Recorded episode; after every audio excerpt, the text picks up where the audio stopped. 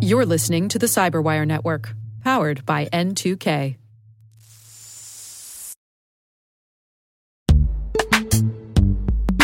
In the dynamic world of enterprise security, identity architects and IT leaders face a major challenge. Growth by repeated acquisitions multiplies the complexity of everything. Multiple IDPs, MFA providers, policy engines that all need to coexist. This can lead to fragmented user identities and policies that create security vulnerabilities and add access friction. Strata Identity solves this.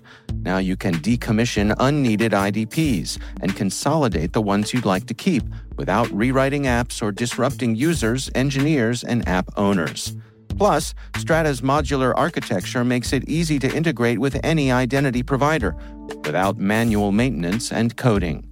Join the ranks of cybersecurity leaders using identity orchestration Visit strata.io slash cyberwire, share your top identity security priorities, and receive a pair of complimentary AirPods Pro. Offer valid for organizations with over 5,000 employees. Step into a new era of identity management at strata.io slash cyberwire.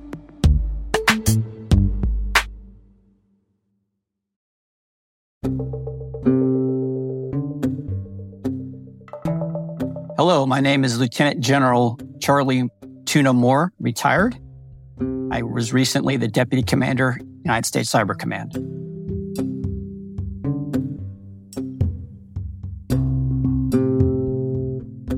Uh, my father was a career Army officer, and he was also a helicopter pilot. And so serving the nation was always something that was very, very uh, important to my family and became very, very important to me. I was also fascinated by the fact that my father was a pilot and thought, well, if I can serve the nation and also be a pilot, I would love to figure out how to do that.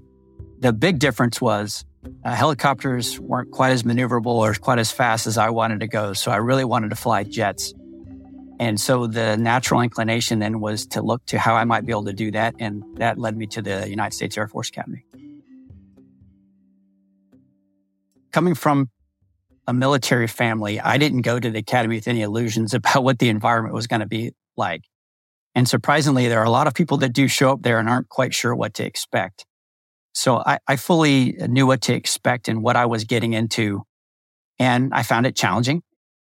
The more and more time that I spent there and that I studied and I learned about the profession of arms and, and being an officer and also being a pilot, uh, the more I was convinced I was on the right path.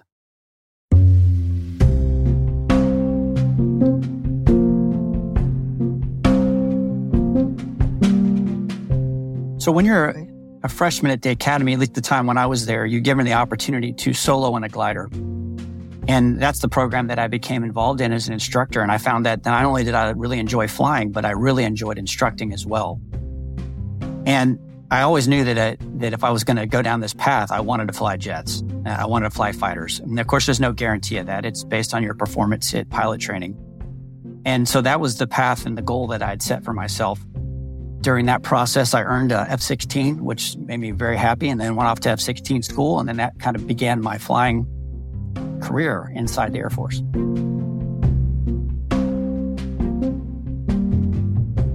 This is a profession you can never solve. There are too many things that are always changing. There's updates to your aircraft. There's updates to your weapons that you're going to employ off the aircraft. There's changes from your adversaries, changes their aircraft and their weapons. Their tactics, techniques, and procedures are changing. Yours are advancing. All these things come together to make for a very challenging uh, environment, a very rewarding environment, and, and one that uh, I have no doubt that was what I was put uh, on the earth to do. And then to have a branch in my career at about that 25 year point where I really started entering into the cyberspace the domain and realizing the importance of this domain, not just in terms of the defense of our nation, but the criticality that it played in terms of our ability to execute our traditional military capabilities in order to do that mission.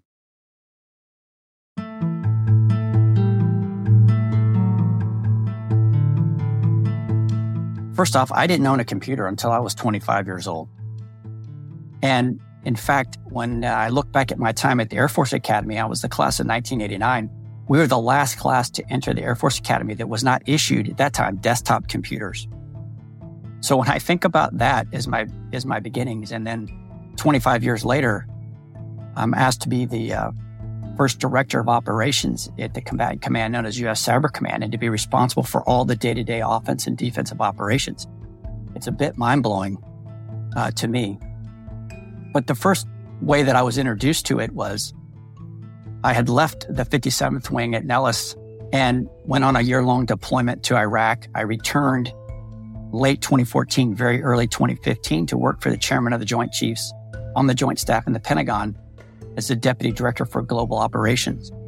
And so I spent a little more than two years working a lot on the internal processes that we were going to have to execute to perform operations in cyberspace alongside and synchronized and integrated with those traditional military capabilities. And so that's where I first really got deep into the space. At the end of that assignment, a little over two years, I was actually scheduled to return back to the Air Force. In fact, I had an assignment in hand. And I got a phone call one day that said, the director of the National Security Agency, Admiral Rogers, would like to talk to you. And so I called him and he asked me if I would be willing to come up to be his director of operations and that we expected we would probably within the next year elevate this organization to become at that time the 10th uh, combatant command in the United States Department of Defense it would be known as U.S. Cyber Command. And I'll tell you, when he first asked me, I thought that he had actually uh, was talking to the wrong guy, that maybe he had confused me with somebody else. But his vision, which I believe was very right at the time, was that we really needed to operationalize this domain. So that's how I ended up at uh, U.S. Cyber Command as a director of operations. I did that position for about three years. Once again, was preparing to leave go back to the Air Force for a, a job and was already hired into another job as a three star. And at that time, the director of the National Security Agency and, and the commander of U.S. Cyber Command, General Nakasone, asked if I would stay and be the deputy, which I then did for two years.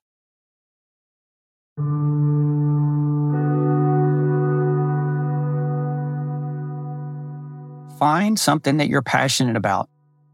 And if you're passionate about it, uh, you're going to enjoy everything that you're doing.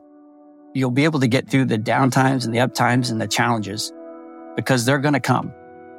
And I was very lucky because I was extremely passionate about the flying aspect of my career for 25 years. And I became even more passionate about operating in this space because I realized the importance of it to national security. And those traditional domains and those traditional warfighting capabilities can't succeed if we don't succeed in the cyber domain. And if you find that passion for something, then you're going to enjoy what you do and it'll be extremely rewarding and you can ride out the highs and you can ride out the lows. Serving something bigger than yourself is very important to a lot of people. And I thank God for that because it's those people that are going to defend uh, our great nation and our way of life.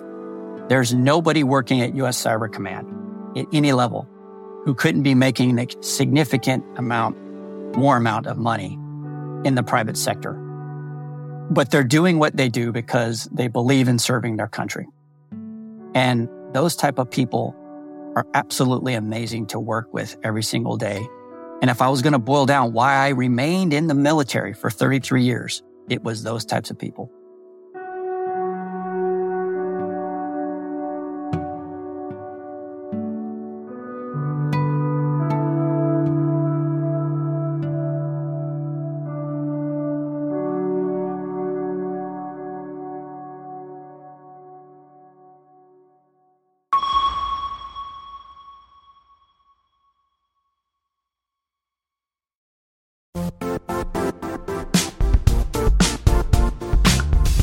The IT world used to be simpler. You only had to secure and manage environments that you controlled. Then came new technologies and new ways to work. Now, employees, apps, and networks are everywhere.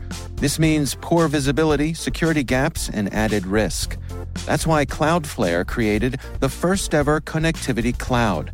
Visit cloudflare.com to protect your business everywhere you do business.